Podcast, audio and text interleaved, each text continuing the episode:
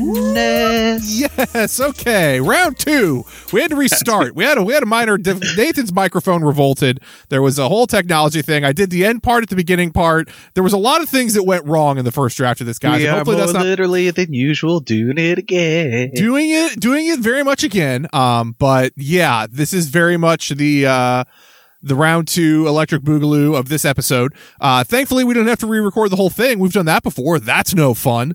Um, so you know what? I'm just taking this as a as a fun little restart button. Hit the hit the reboot. Hit the let's go. Um, this is Mark's Madness Pod. We read books.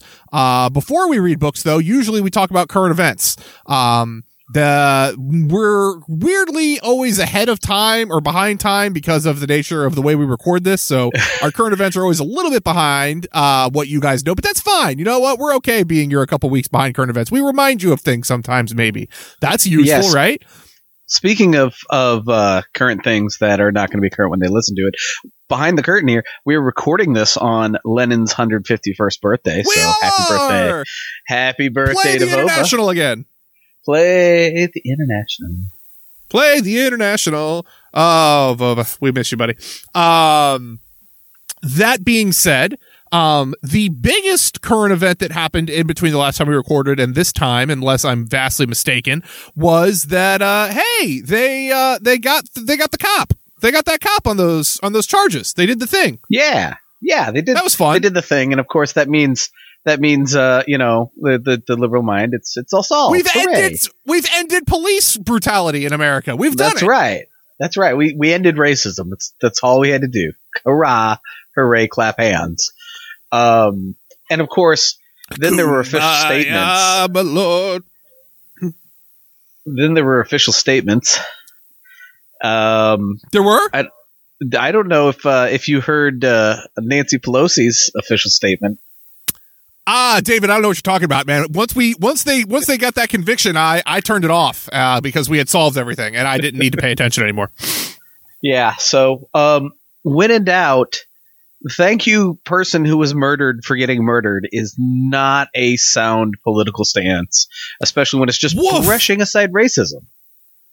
Woof. Yeah, no, not not great to uh the Thank you for sacrificing your life. I'm sure George Floyd would have loved a choice as to whether or not he was going to sack. I don't know if you understand how words work, Nancy. Um and like that they have meaning and that they sometimes don't mean the things you think they mean. Um well, and again, I'm, I'm still and- convinced she thinks putting on the kente cloth and kneeling is what got this done. I think so.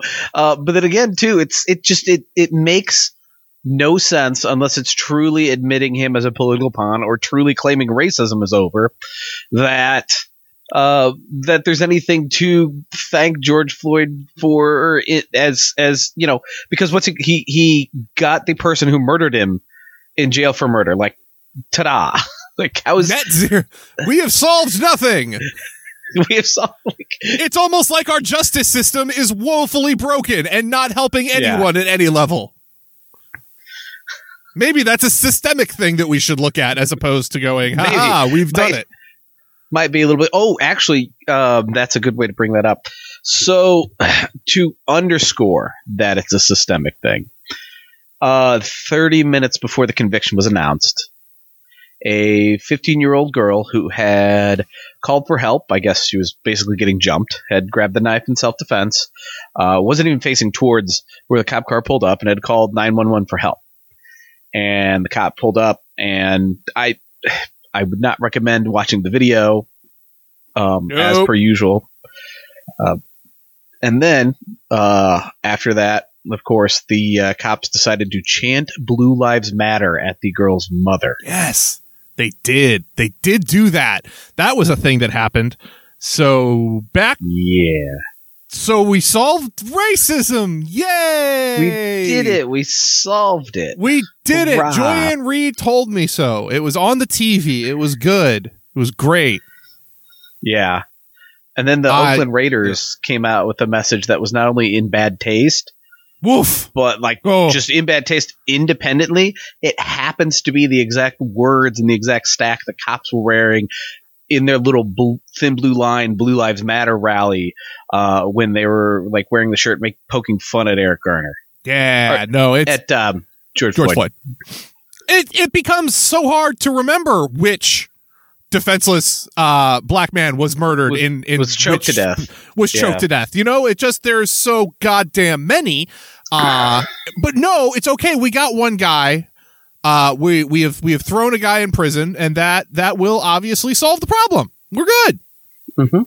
this is not hurrah, no, we did it. this oh my god. Sorry. I can't keep i can't keep the uh, facade up much longer. This is it is and it's hard because it's like you want you want to feel it, it- you want to feel some joy some feeling of vindication. You want some sort Yeah. of, of catharsis there for knowing that that there is in the system that as it is designed right now that that some sort of retributive justice was done. Not restorative it's not going to make anything better um but that dirty little lizard part of your brain feels good about this.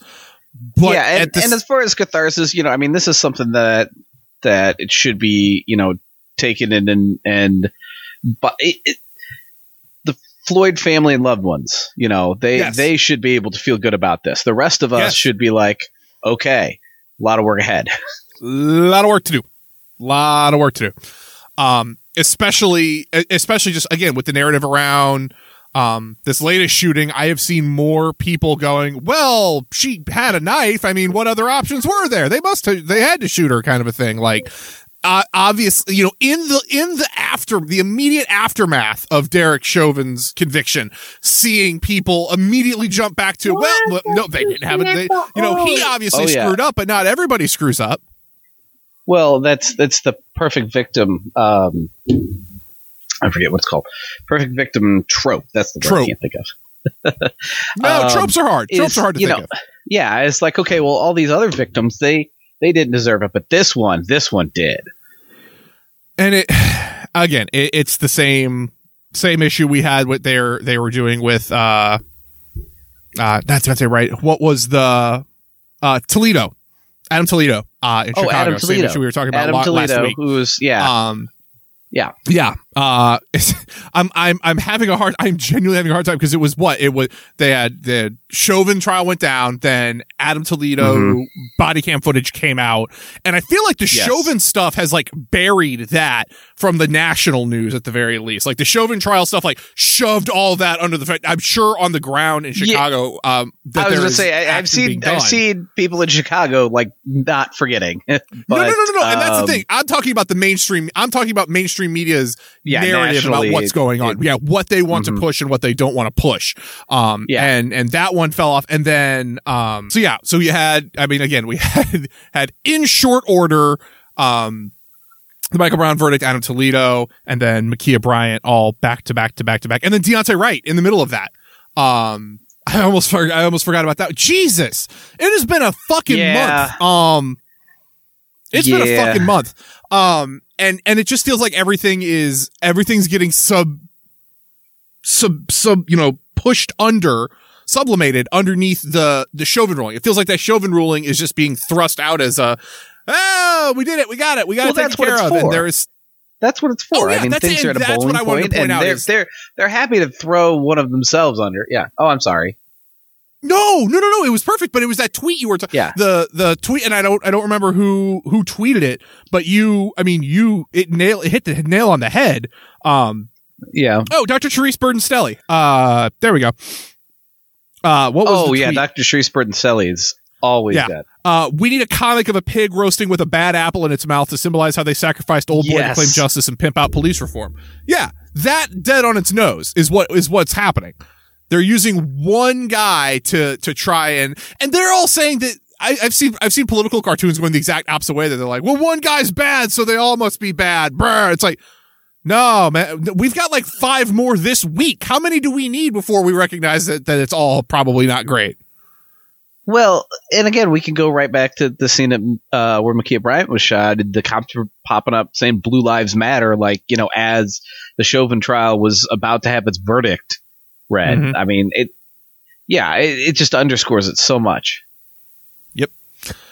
It is it is depressing it is depressing and there is it, it can feel hopeless at times but there is there is work to be done and there is as long as as long as we're we're paying attention to it and bringing attention to it and not letting these fall by the wayside and becoming numb to them um that's i i right now there's i mean there is so much you can see the work. I mean you saw it in minneapolis. You saw the the people gathering uh ready for that verdict ready in case you know that verdict didn't go the the best way it could have gone in the situation. Um chicago we're seeing at we're seeing people out on the streets um still for adam toledo um and and hopefully again this this doesn't slow down and this doesn't lose momentum. Again the people the this this whole uh, thing was targeted for the white liberals. It was not targeted for the people that are actually on the ground Yeah. organizing. They know what's going on and they know that this is a a, a facile victory at best. Um Yeah, there's there's a percentage of the population that's radical, and there's a percentage of the population that intentionally wants to uphold the system. They they clearly see it benefits them. They do not care what the truth is. And then there's like a chunk of the population that just goes with the wind blow, whatever is whatever is trendy. That the the overwhelmingly uh, white affluent liberals, and this was about you know them plus the radicals. That's too much. You got to get them flipped back to that other side. Yeah, gotta get them back to being pacified and sipping sangria. All right. Well, after that fun-filled intro, uh, filled with happiness and joy, and and definitely no depressing, uh, ugly, you know, remnants of humanity. Let's read more about how this system got as fucked as it did. Um, that seems like a healthy thing to do in these times. Let's read more, gang reading Black Reconstruction, uh, reading chapter 11, Mississippi and Louisiana. And we are starting on page 460, uh, third paragraph down, about three quarters of the way down the page. When the campaign was on for the election of 1865, the colored leaders criticized the conservative address in the Tribune. August 11th, it is signed by ex-judge Louis Davenod. Davenod? Davenod. Oh, I was I was just gonna let you go and just assume you stuck the landing because it sounded fancy. Ah, no, no, no, no, no, no, no, no. Davy, no, Davenode. And Spencer G. Hamilton, there's a name I can get behind. It gives us the astounding news that at the breaking out of the rebellion, Louisiana was governed by wholesome and just laws. Really? Really? Okay. Very That's Very that's a, that's a very hot just. take right there, ladies and gentlemen.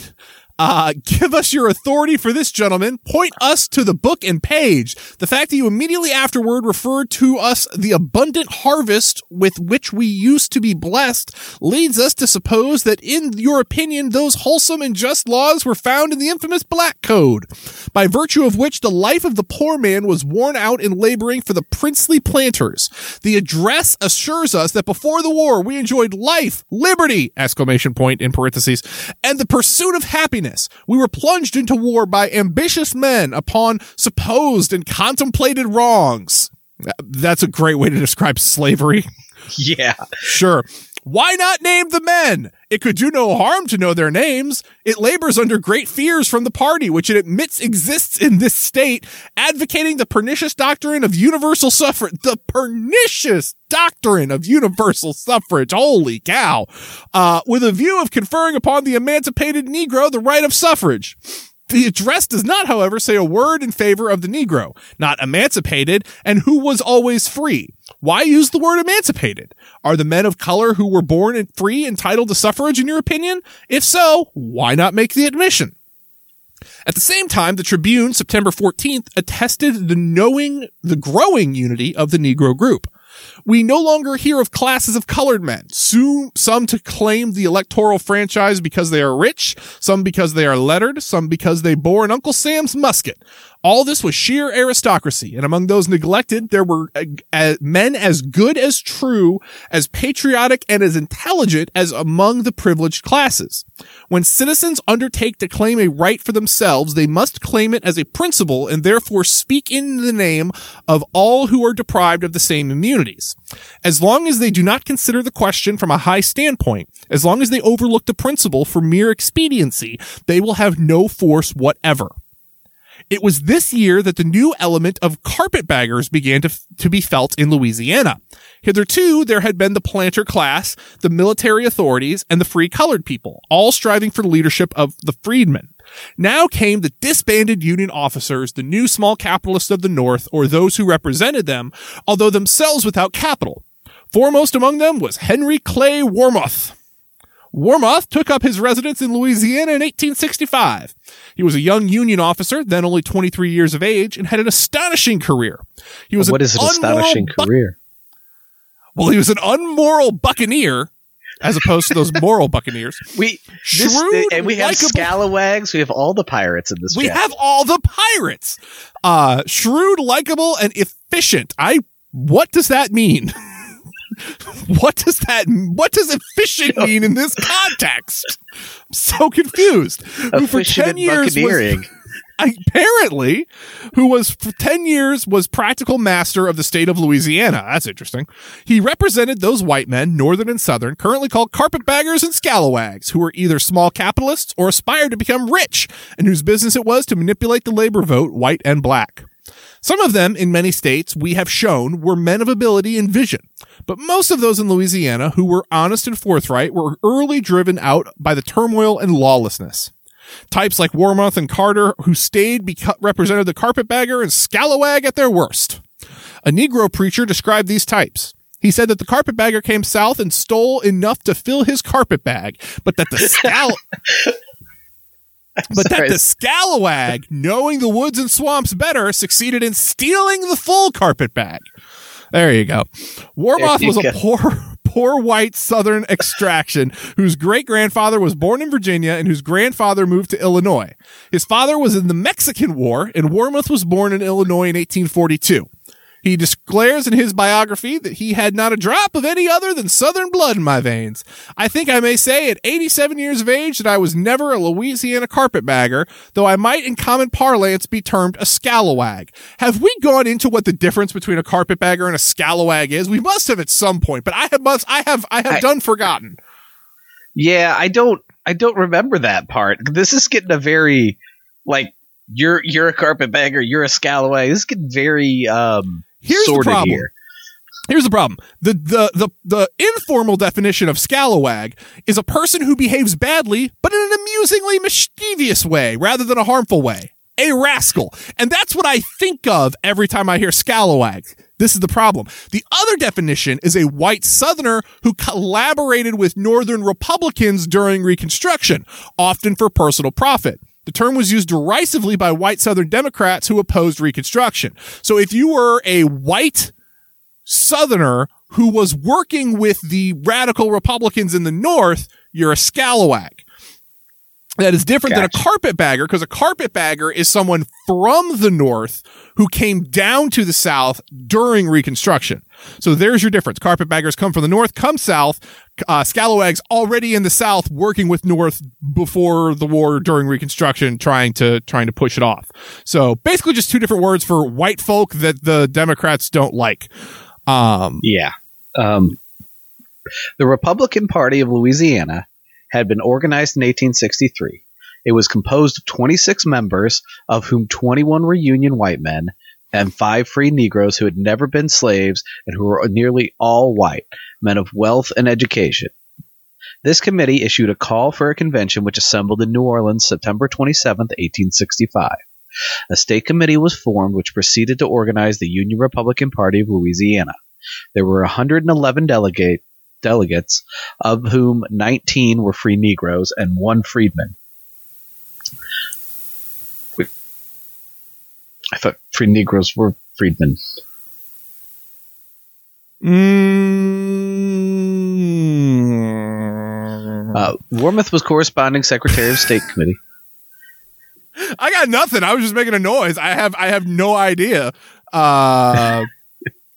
I, I have I have no idea what the difference could be. I mean, I was I was perplexed when I read this. Like free Negro and a free. Okay, Wait, wait, wait. Hold on, hold on, hold on. The Mississippi Black Code, the first to pass, distinguished between free Okay. Negroes, which referred to those who had been free before the war, or freedmen, oh, and mulattoes, though placing similar restrictions on freedmen for all. Newly free were freedmen.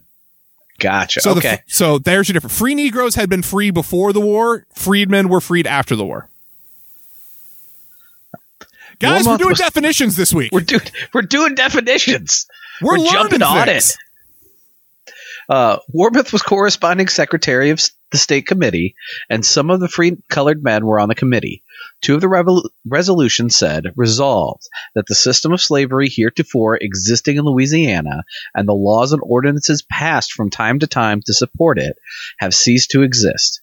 We protest against any and all attempts to substitute in their place a system of serfdom or forced labor in any shape. Resolved that the necessities of the nation called the colored man into public service in the most honorable of all duties that of the soldier fighting of the, for the integrity for his country and the security of the constitutional government. Let's this, not get carried away, guys. That's not, that may not be the most important thing ever. There's there's there's other things. There's, let's let's not let's not get too carried away here. This, with loyalty, patience, and prudence, is sufficient to assure Congress of the justice and safety of giving him a vote to protect his liberty. Let's amend that to soldier fighting for his own freedom from a system of servitude. That's noble. But but fighting for constitutional government is a little eh. I've seen some constitutional governments that suck. Let's be real.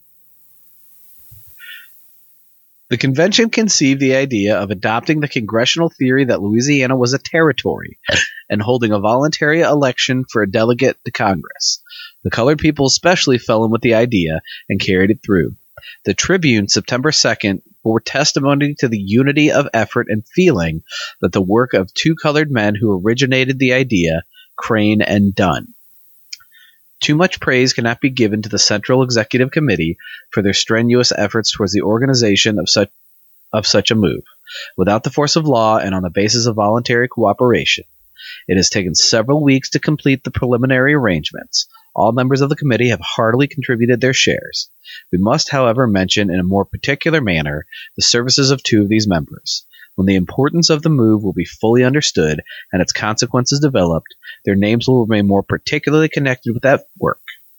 It is with Mr. W. R. Crane and the first idea that the first idea originated. It is the same member who prepared the various resolutions bearing on the subject. He advocated his plan with the conviction of its usefulness, and through in- industry and perseverance has succeeded in removing all objections and in carrying it through. Next to him, Mr. O.J. Dunn has a fair right to our gratitude. With private means only, he organized a machinery covering the whole city of New Orleans and secured the voluntary and gratuitous concourse of the numerous commissioners and clerks. These two names will ever remain connected with the history of Reconstruction in 1865. Woo! yeah. It was first it was the first successful effort of the whole Negro group in political cooperation, and the disenfranchised citizens expressed their debt of gratitude in the Tribune, November 4th, to the commissioners and clerks of registration, who during two months attended with a zeal equal only to their disinterestedness, a zeal, attended with zeal equal only to their disinterestedness to the there tedious business of registering the names of the political pariahs. This debt will be paid by, by the just esteem and well earned respect of their fellow citizens. On the crest of this wave of unprecedented effort rose the figure of Warmoth, Thomas J. Durant, a Southern Unionist who had co- cooperated with Lincoln in restoring Louisiana, was the nominee by acclamation. He declined the doubtful honor, and Warmoth, handsome, charming, and of fine military bearing, was finally substituted. It is since it was with political wisdom to send the white man to Washington, and few others were willing to take the risk. Warmoth was more than willing. He was a born gambler of unflinching courage and causes good and bad. The election was held just before the Johnson Reconstruction State Legislature met, and Warmoth received 19,396 votes in 13 parishes. I didn't know they split elections by parish. Mm-hmm. In Louisiana? Oh, yeah. Or nearly twice as many as the number which Lincoln had recognized as sufficient to admit the state. Naturally, most of these votes were cast by Negroes. Warmoth was careful, however, to have the Secretary of State affix his seal to a certificate attesting that the election had been held. He then went to Washington and spent several months getting acquainted with the Reconstruction leaders. He was accorded a seat on the floor of the House, while the senators and, Repub- and representatives elected by Johnson's legislature had to cool their heels in the galleries. This election was a shrewd move on the part of the Negroes and brought the rivalry of Johnson and Congress conspicuously to the fore in Louisiana. Governor Wells found himself soon in an untenable position. He had opposed secession. That's not a position before- you want to be in. no. He had opposed secession before the war, but as a planter and southerner, when he came into power, he tried to unite the leading white persons of the state back of his administration on a platform acceptable to President Johnson.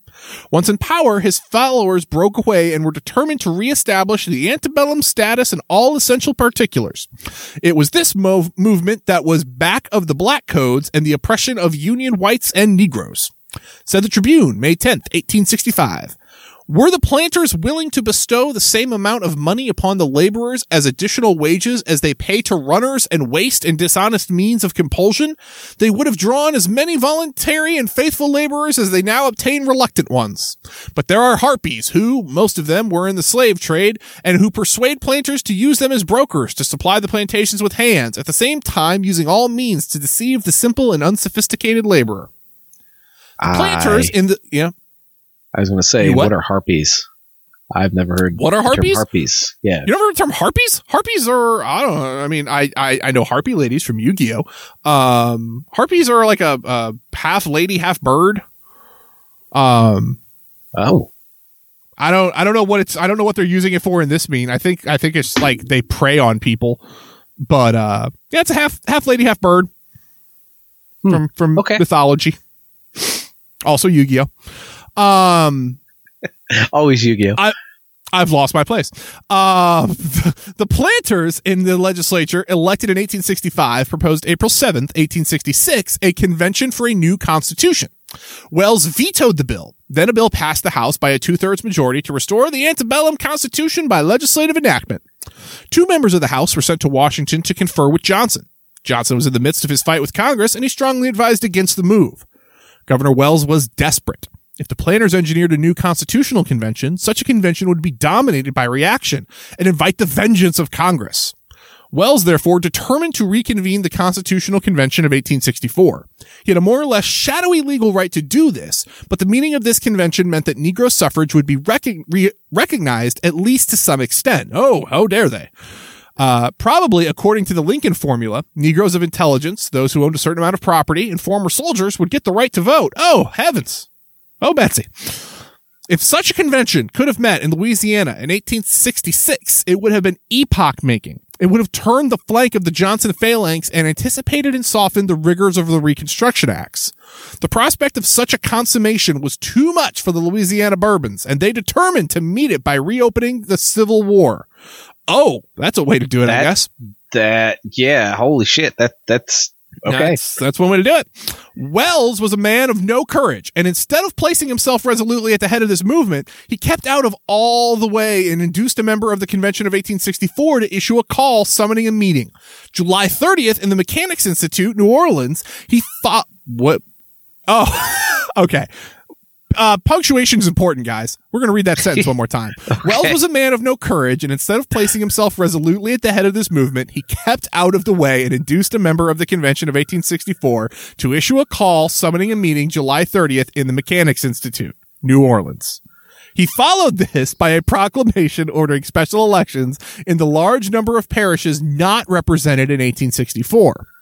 The excitement was intense. A prominent judge harangued the grand jury against the meeting. The mayor told the general in command of the United States Army that he proposed to prevent the assembly. General Baird doubted the mayor's authority, but did nothing.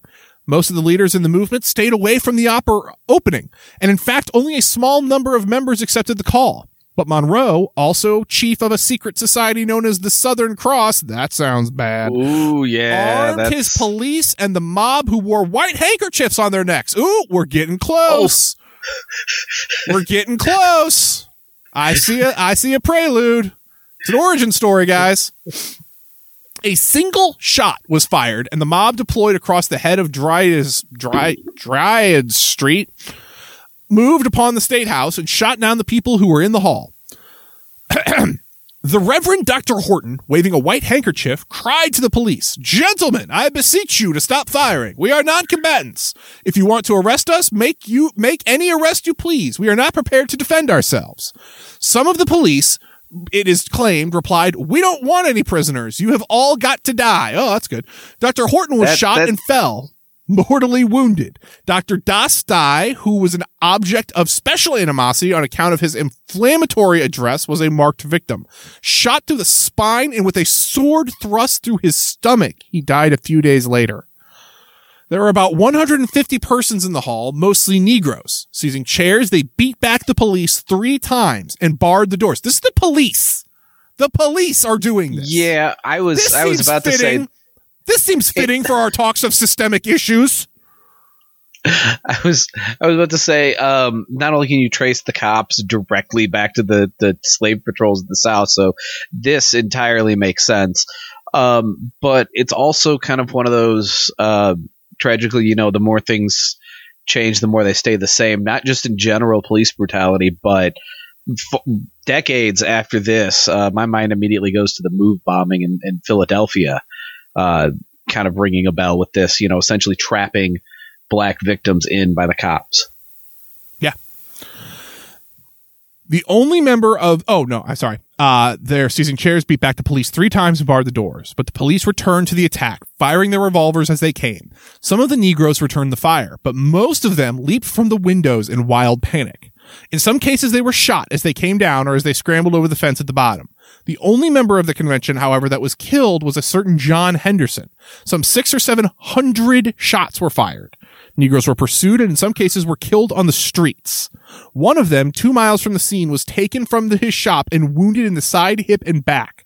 The dead and wounded were piled upon drays and carried off. Jesus. Yeah, this some is say, Jesus. getting Some say uncomfortably that- close to the the, the voice stuff. Yeah, couldn't the St. finish. Louis, yeah, the East St. Louis massacre. Um, Mhm. Some say that 48 were killed outright, 68 were severely wounded, and 98 slightly wounded in the hall and on the streets. Other reports say 38 people were killed, 148 wounded, and of the 38, all but four were colored.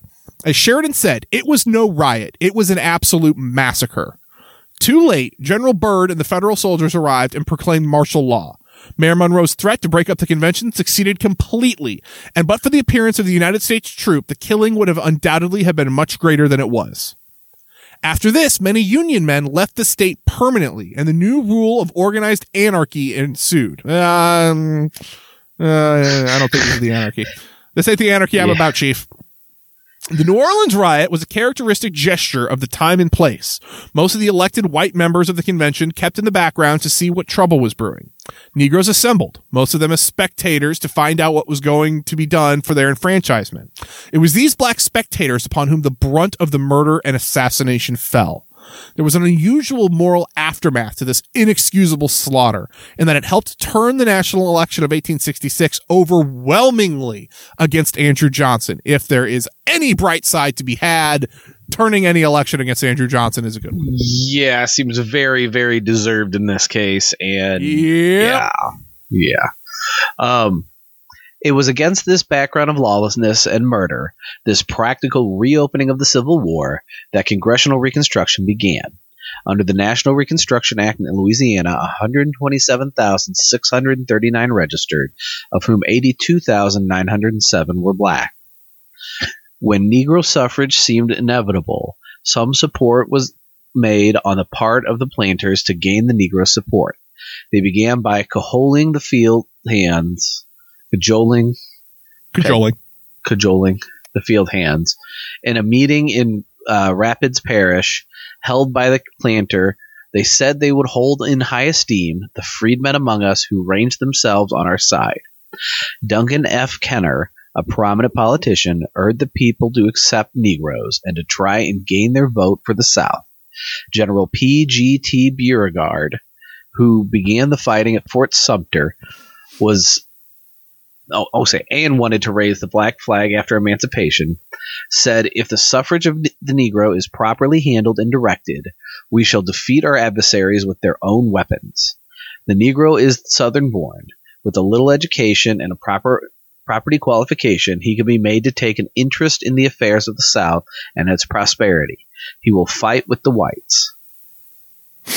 Interesting. Yeah. it's a, quite a turn of phrase there. Um, Mr. Beauregard, I don't think you're correct, but fine.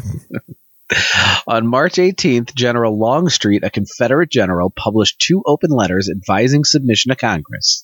It becomes us to insist that suffrage be extended in all the states and fully tested. Other prominent Confederates agreed. Longstreet's wife afterward declared that this was the noblest act of her husband's life.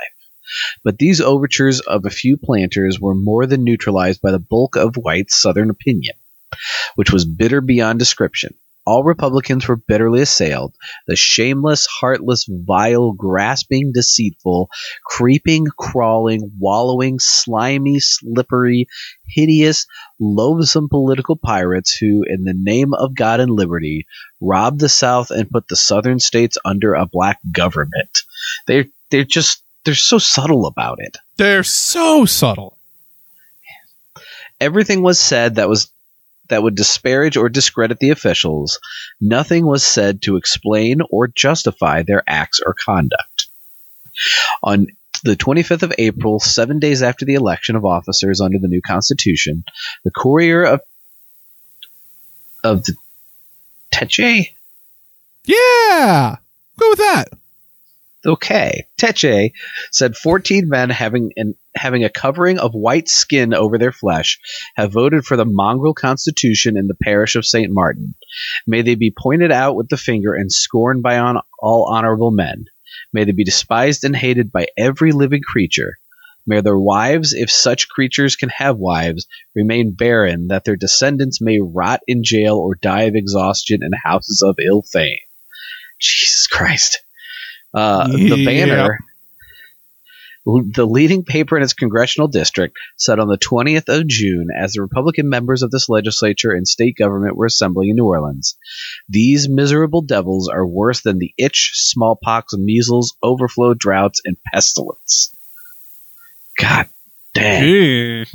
they're they're way mad They, about they big black mad. people They're being big human mad. beings. They're big mad about it.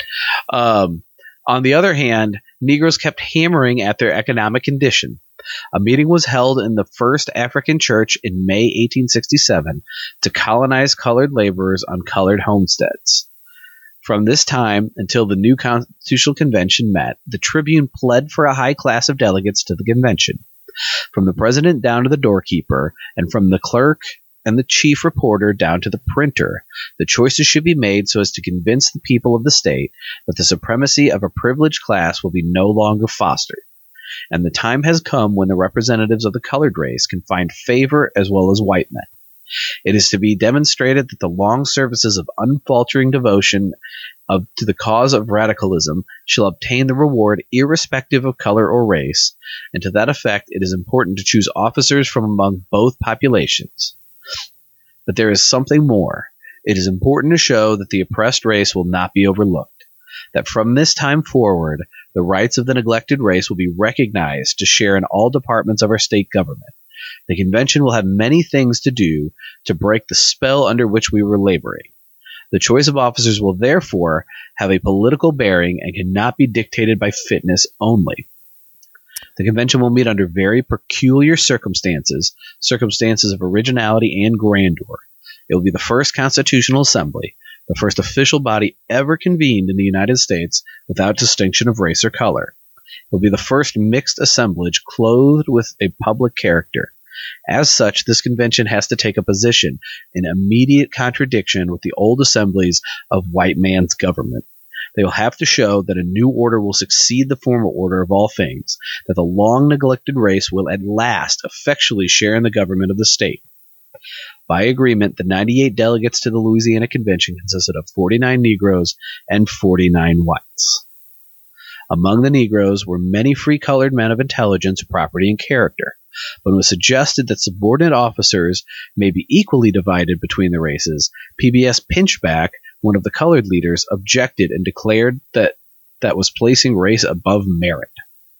It's always nice when you. the- was there a, was there a trend back in the day because we have we have WEB Du Bois, we have PGT Beauregard, we have PBS Pinchback. Donate to your local PBS Pinchback network I and was get a gonna tote say. bag. Oh God. The, Negro, members, of, the Constitutional sit down. It's my turn. The Negro members of the Constitutional Convention took a prominent and effective part. They were largely represented on committees, such as the Committee of Thirteen on Rules and Regulations, where they had four members. In several cases, they acted as chairman of committees, as in the case of the Committee on the Militia and the Committee on the Bill of Rights. Their attitude, however, is best seen in the report of the committee to draft a constitution. The five white members of the committee and the four colored members differed in certain essential particulars and sent in respectively a majority and minority report. The chief points of difference were these. The white men wished to deprive all of the leaders of the Confederacy of the right to vote or hold office, while the colored men would allow them to vote but restricted their right to hold office. Wait a minute, why am I on the white guy side right now? I don't I don't feel comfortable agreeing with the white people, but but um yeah. I just, I'm just saying, it seems like a thing. Uh, white men wish to prevent any law being passed regulating labor or fixing wages. The colored men wished no such restrictions and also demanded that children bound out under the former black laws should be returned to their parents and relatives. I mean, that's good. The white men made provisions for the education of youth, but the colored men were more specific and demanded at least one free public school in every parish to be provided for by public taxation, with no distinction as to race and sex. They also asked for a university with six faculties and a state lottery for the support of education and charity. Damn! Is that how far back the lottery's supposed The- yeah. Grounding in education goes? All right, cool. While the white men wanted 98 state representatives, the colored men wanted 102, which probably gave certain colored sections a larger representation. I mean, I'm fine with that. In the final constitution, a compromise provided that no law should be passed fixing the price of manual labor, that there should be 101 representatives, that Confederate leaders could neither vote nor hold office, and that colored men's proposals for education, including no separation in schools and a university, should prevail. The colored men assented to this constitution, but two of them, Pinchback and Blandon, together with two white men, protested against the disenfranchisement of former Confederates. I, I don't like that. As we are now and ever have been advocates of universal suffrage. Yeah, but it's different when you do something actively to lose the suffrage, like do insurrection. Come on. It is interesting to note that the colored men who published the Daily Tribune were the official printers of the convention journal. The convention adopted the Constitution March 19, 1868. This Constitution made the Negroes equal to the whites and provided equal rights and privileges. Public schools were thrown open to both races. All adult male citizens resident in Louisiana for one year could vote, except certain classes of Confederates. The labor laws passed by the Democratic legislature of 1865 were declared null and void. The planters reviled the Constitution and called it the work of the lowest and most corrupt body of men ever assembled in the South. That's bold considering you guys exist. Um, it was the work of ignorant Negroes cooperating with a gang of white adventurers, strangers to our interests and our sentiment. Your interests and sentiments are we'd like our slaves back, please. It was originated by carpetbaggers and was carried through by such arguments as printed on green-backed paper. It was one of the long catalogs of schemes of corruption which make up the whole history of that iniquitous radical conclave. It's it's divisive. It's divisive, Nathan. It's It's- divisive. Oh my God. In the face of this, the laws of Louisiana, as codified on the basis of this constitution and subsequent legislation, were finally adopted in the three main codes signed by the black lieutenant governor of the state, Oscar J. Dunn, and remain to this day as the basic law of the state. The free Negroes had since the war increased in numbers, wealth, and intelligence. On the other hand, the mass of the freedmen were ignorant and inexperienced and much lower in status because of their harsh slavery than even the Negroes of South Carolina. They had, however, two ever insistent demands land to cultivate and public schools. They had almost impoverished themselves under banks to keep the schools going. And while their demand for land never reached the definite expression that it did elsewhere, it was always the great motivating ideal. The I colored think people they sound produ- pretty intelligent if that's their demands. yeah. Yeah. No, it's, it's good. The colored people produced some notable leaders during Reconstruction. Oscar J. Dunn ran away from slavery and finally bought his freedom.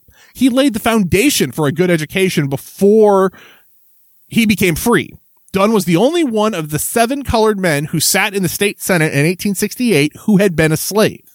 He was lieutenant governor 1868 to 1870 and was a man of courage and firmness. He was admitted by the Democrats to be incorruptible. In the view of the Caucasian chiefs, the taint of honesty and of a scrupulous regard for the official proprieties is a serious drawback and inveterating reproach upon the lieutenant governor. His sudden death in November 1871 was a severe loss. Pinchback, son of a white man and himself indistinguishable from white in personal appearance, was born in Georgia, educated in Cincinnati, and had been a captain in the army. He was intelligent and capable, but a leader of different caliber from Dunn. He was a practical politician and played the politician's game. Yet there were limits beyond which he would not go. To all intents and purposes, he was an educated, well-to-do, congenial white man, but with a few drops of Negro blood, which he did not stoop to deny, as so many of his fellow whites did. Pinchback succeeded Dunn as lieutenant governor, and when Warmoth was impeached in December 1872, Pinchback became governor for a few days of the state. Uh, That's a very short governorship. I imagine it was probably like right at the end of his term kind of a thing. And it was like a last second impeachment, sort of like what they were doing with Trump there at the end, sort of a thing. Yeah. C.C. Anto- Antonin, Antonin, yeah, later was also An- lieutenant governor. Antoine? Antoine? Is it? See, I don't know. Yeah. All right, we'll go with Antoine. Antoine, Antoine, yeah. Uh, later was also lieutenant governor. The legislature sent J.H. Menard, a colored man, as one of the representatives of the lower house in Congress, but he was refused his seat. That's nice. Antoine, yeah, it is Antoine. Why is it that I can see it as Antoine right there, but I can't see it when it's the last name? Antoine Dublecet. Du- Doublecet. Yeah, Doublecet. We're going with Doublecet. Was state treasurer. Why do I have all the hard ones this time? Was state treasurer during 1868 to 1879. He This conducted whole his office for been tough with the words and the names. it's been so many names. He conducted his office for 18 years without mistake or criticism. Politicians tried to find something wrong with his records, and the Algier Committee was appointed to examine the archives of the Treasury. They secured three expert accountants to investigate the Treasury for six months. The honesty and efficiency of the Treasurer was confirmed. There were the following colored officials in Louisiana. Charles E. Nash, Congressman, it's 1874 to 76. PBS Pinchback, Governor, 1872, 43 days. Lieutenant Governor, 1871 to 72. Oscar J. Dunn, Lieutenant Governor, 1868 to 71. C.C. Antoine, Lieutenant Governor, 72 to 76. P.G. DeLon, Secretary of State, 1872 to 76. Antoine Dublecet, State Treasurer, 68 to 69. W.G. Brown, Superintendent of Public Education, 1872 to 76. Augustine G. Jones, once Chancery Clerk of Assumption Parish, was a direct descendant of the hero Paul John Paul Jones of Revolutionary War fame. Yeah, we all know John Paul Jones, right? Uh, and who was captain of Bonhomme Richard. Several of his daughters are now teachers in Louisiana, in New Orleans public schools. In addition, there were between 1868 and 19, 1896 32 colored senators and 95 representatives. David, I'm tired. Read. Yeah. Uh, these colored leaders had a task of enormous difficulty, much more so than those of South Carolina or Mississippi. They differed in origin and education. Some looked white, some black, some born free and rich, the recipients of good education, some were ex slaves with no formal training. They were faced with an intricate social tangle among the whites. Economic and social differences were, in Louisiana, more complicated than in any other American state and this makes the history of Reconstruction more difficult to follow. First of all, there were the planters, rich before the war, largely officers and leaders in the Confederate Army, and now returned, embittered and widely impoverished. Then there were the host of traders, capitalists, and adventurers who had come down during and just after the war to seek a new field for investment in the conquered country, who were naturally regarded more or less as harpies. The number was formidable, for already by the fall of 1866, Ficklen says between five and ten thousand Union soldiers had settled in the state. Among these were Warmoth and Kellogg. Add to these the scalawags, the large number of whites, both planters and others, who became Union men during and after the war. Another factor was the numerous poor whites in the northern part of the state, living close to the sustenance line and, and on the thin soil of pine hills back in the bottoms land without schools, but with few churches. Given to rude sports and crude methods of farming, their ignorance and prejudice bred in them after the emancipation of the Negro a dread of of sinking to the social levels of the blacks. And we talked about that before, right? I mean, mm-hmm. your conditions can be a thousand times greater with the end of racism. You have the exact same uh, enemies as the black people do, these capitalists, or, you know, in this case, it was the rich planter aristocracy in the antebellum times. And of course, the capital is coming down from the north as well. You could have these exact same interests. It could be completely for you. And there are just so many people that, as long as there's a class below them, that's what's important. Not who's above them, what's above them, what makes their life better. Can someone be below them? And they will not give that up. You have to have someone to punch down on. You just, you have mm-hmm. to. The dread, in turn, bred hatred, and it was from this class, instigated very probably by the class above them, that the Colfax and Coushatta murders took their unfortunate rise. And still, one other element, mischievous in the extreme, must be added to the social complex. Men who pursued or who yeah who pursued no occupations but preyed on black and white alike as gamblers and tenth rate politicians drinking and swaggering at the bar always armed with a knife and, and revolver shooting negroes now and then for excitement this class recruited largely from the descendants of the old overseer of the Negro trader of antebellum days, had just enough education to enable them to dazzle the Negro by a political harangue. They became demagogic leaders of the Negroes on the one hand, and murderers and fighters for the planters. It was this element that more than anything else kept up the turmoil of the state. According to Nordhoff, the first duty of the Republican leaders in Louisiana was to hang them by the dozen, and it was because they were not crushed out, except so far as the respectable conservative could combat them, that Louisiana had to endure such a drawn out purgatory before she was reconstructed. The number of Negroes in the legislature of Louisiana was not exactly known, chiefly on account of the great mixture of blood. In the first legislature, there were said to be 42 Negroes and about half of the House and seven Negro senators. The election showed that the predominant influence of the carpetbaggers over the Negroes, who had a good reason to be convinced of the bad faith of the planters. There was never a majority of Negroes in either house of the legislature or in either house of the legislature during my four years of service as governor. The legislature elected in 1868 at the same time I was elected governor, but I had six colored men in the Senate out of its 36 members. And though the House of Representatives had more colored men in it than the, did the Senate, they never constituted more than one third of the membership. So it was in the general election of 1870, only six of the 36 members of the Senate were colored men, and there were fewer Negroes in the House of Representatives than in the House elected in 1868. Whatever legislation may have been worthy of criticism during this administration was the work of white men in which the Negro members played but a modest part. The real fight that developed in Louisiana was between the planters on the one hand and the newcomers, Northern and Southern, on the other. And these two factions fought to dominate both the poor whites and the Negroes, usually by characteristically different methods. And this this is very much like these are the two political parties battling it out, right? Yeah. It's it's the reactionaries and the the progressive capitalists all just for dominating control of the poor none of it is solving anybody's problems. Uh, no. The planters resorted to the old method of cajoling the poor whites, giving them political and social recognition, and using them as thugs and murderers to carry out their ends. The carpetbaggers flattered Negroes, bribed those whom they could could and gave them some recognition, but always at some crucial point broke their promises because they knew the Negro had no choice. Especially in Louisiana, the question of social equality between whites and mulattoes was insistent was an insistent sort of bitter sit, bitter feelings. Um, I was going to say, man, I did not realize that that party analogy was going to be so spot friggin' on too. Yeah, yeah, it is. It is, and that is with that with that bombshell with that analogy, uh, we're we're gonna leave you for this week. We're we're gonna that that is that is the reading for this week, folks.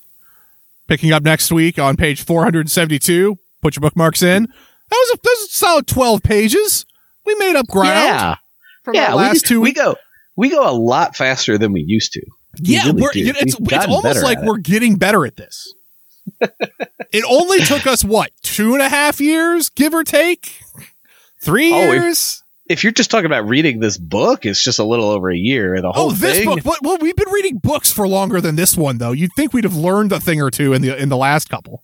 I was going to say the straight book reading has probably been four years. Oh Jesus, no, no, can't be I that don't know. long yet. Oh, I'm not man. good with calendars. How does time I- work? I ain't good with numbers and stuff.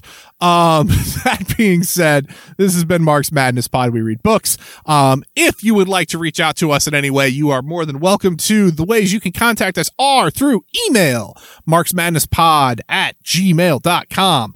Uh, next way would be on Twitter. We are Marx Madness Pod at Marx Madness Pod on Twitter. Um, and if you really want to join us and, and hang out and hang out with other p- like-minded people that also enjoy the show and enjoy other fun things that you probably enjoy too, um, especially if you enjoy Final Fantasy 14, uh, then you can join us in the Discord. Uh, and the Discord is linked in our Twitter bio, or if you need the link and don't use Twitter and refuse to make a Twitter just to get our Discord link, email us and we'll send you a link there too. Um, but it's just a good, it's a, it's a chat room. It's fun times. People talk, we commiserate, we all high five about getting vaccines and whatnot. It's a good time. Um, you know, things you do. Uh, that being said, David, it is disclaimer time. I don't know. I, I it's, it's been a second since we disclaimed. I think it's time you disclaimed. Okay, sounds good. So, um, back when me and Nathan started this podcast, we were just kind of sitting down. We are like, hey, we're going to read Capital together, and theory is always something you want to discuss in a group. And we didn't really know what to do because our group at the time was two, um, and we did know how to record for a podcast. We thought, what the hell, we'll record it just in case, make our group a little bigger if we do decide to go forward with it. And then we did. And ever since that beginning, uh, our vision has been hopefully you guys are out there in a party, in an organization, um, doing work for the people, and that party or that org has a reading group or political education group, and hopefully they're reading this book uh, along with us, and hopefully, or on their own time, and they're using us to supplement it, or you're using us to supplement it along with the uh, discussion there. Save for that, um, if you're just reading the book on your own, because these are pretty long books, and usually there's pretty short works uh, read in those groups, uh, then hopefully we could be your discussion group and give you feedback, um, you know, keep you up to date with the context, and so that we get more out of the theory. Uh, say for that, say, you know, a book like this where we're essentially an enhanced ebook, or a book where we summarize a little more and we kind of can become clip notes, whatever we can do to make this theory more accessible to you. Um, and remember that, you know, with this theory is important because without theory, if you go out and you do things, it's just it's just charity. It's not praxis. But when you put the theory into action and you organize long term, that's praxis. And this theory means nothing without that praxis. Uh, theory, praxis is theory and action. They go hand in hand. They are tied at the hip. Amen. As always, ladies and gentlemen, this has been Marx Madness Pod. My name is Nathan, My name's David. and we will talk to you all next week. Bye. Bye.